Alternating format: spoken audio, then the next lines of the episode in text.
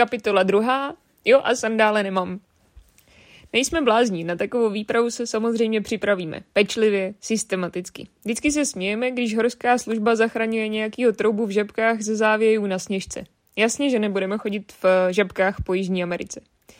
O víkendu je v plánu horolezecký festiák v Ádru, spousta značek tam má svoje stánky a mývají i super slevy. Dopředu si v klidu promyslíme, co bychom tak mohli potřebovat doplnit do výbavy. Času dost, odjíždíme až v pátek ráno. Jasný. Ve čtvrtek zhruba kolem jedné po půlnoci hraje Dan s mojí sestrou u nás na gauči nějakou hru s malým černokněžníčkem a střílejí po drakovi a mě to fakt nejde. Zdávám to.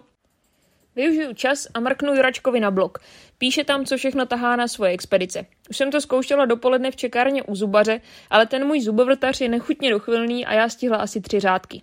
Dobrý, tak po deseti minutách usínám a zároveň zjišťuju, že sebou Juračka tahá spoustu objektivů a fotografických serepetiček a pak tak zhruba jeden spacák, jednu karimatku, vařič a nějaké oblečení.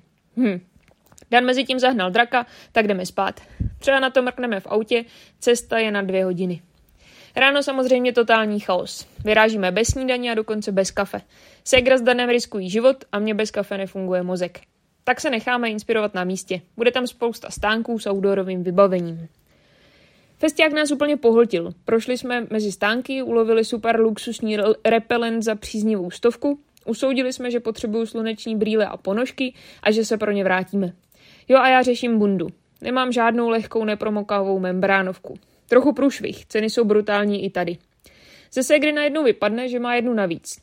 OK, tak jedna mnoha tisícová kulka mě těsně minula. Dan mlčí a říká, že on má tak nějak všechno. Jasný, tak coural po přírodě víc než já. Kupuju si ty brýle, na ponožky jsem zapomněla a už si za celý víkend nevzpomněla. Pak ulovím ještě lehkou naducenou péřovku za luxusní prašule a vypadá to, že je hotovo. Mělo mi to být podezřelé. Dan najednou sledovým klidem pronáší. Já ale taky nemám nepromokavou bundu. Chvilku jsme si mysleli, že budou peníze na drona, ale teď to bude spíš těsně na Danovou bundu. Dokud mě nepopadne spásná myšlenka, zavolat mámě. Mamka dřív pracovala pro výhradní zastoupení značky Mamut a má ještě nějaké zásoby oblečení. A vždycky říká, ať se nepova- neopovážíme koupit outdoorové věci bez konzultace s jejím skladem. Svět se nediví, jasně, že má bundu i prodana. Paráda. Karimatku, křesadlo a nějaký další drobnosti seženeme jinde, protože tady nemají přesně to, co potřebujeme. Za to mají dost dobrý drinky. Je dobrý vědět, že když si chcete na tomhle festiáku něco koupit, jdete si stánky projít ideálně hned v pátek. Logicky. Celý víkend se tam potácejí horolezci a jiný podivíni a všechno rychle mizí. Běžné velikosti, užitečné věci, výrazné slevy, v neděli už těžko, těžko seženete. Samozřejmě, že Dan u nedělní pohodové snídaní jen tak mezi řečí pronese. Jo a došlo mi, že nemám sandále. Naprosto nepochopitelně dojdeme do stánku Rock Pointu. Fakt, milé paní, oznámíme, že potřebujeme sandály v nejběžnější pánské velikosti a čekáme unavený, leč horonský výsměch. Ona ale prohlásí, jasný, mám tu kýny, pojď to je zkusit. Dan je obuje, já se bojím zeptat na cenu.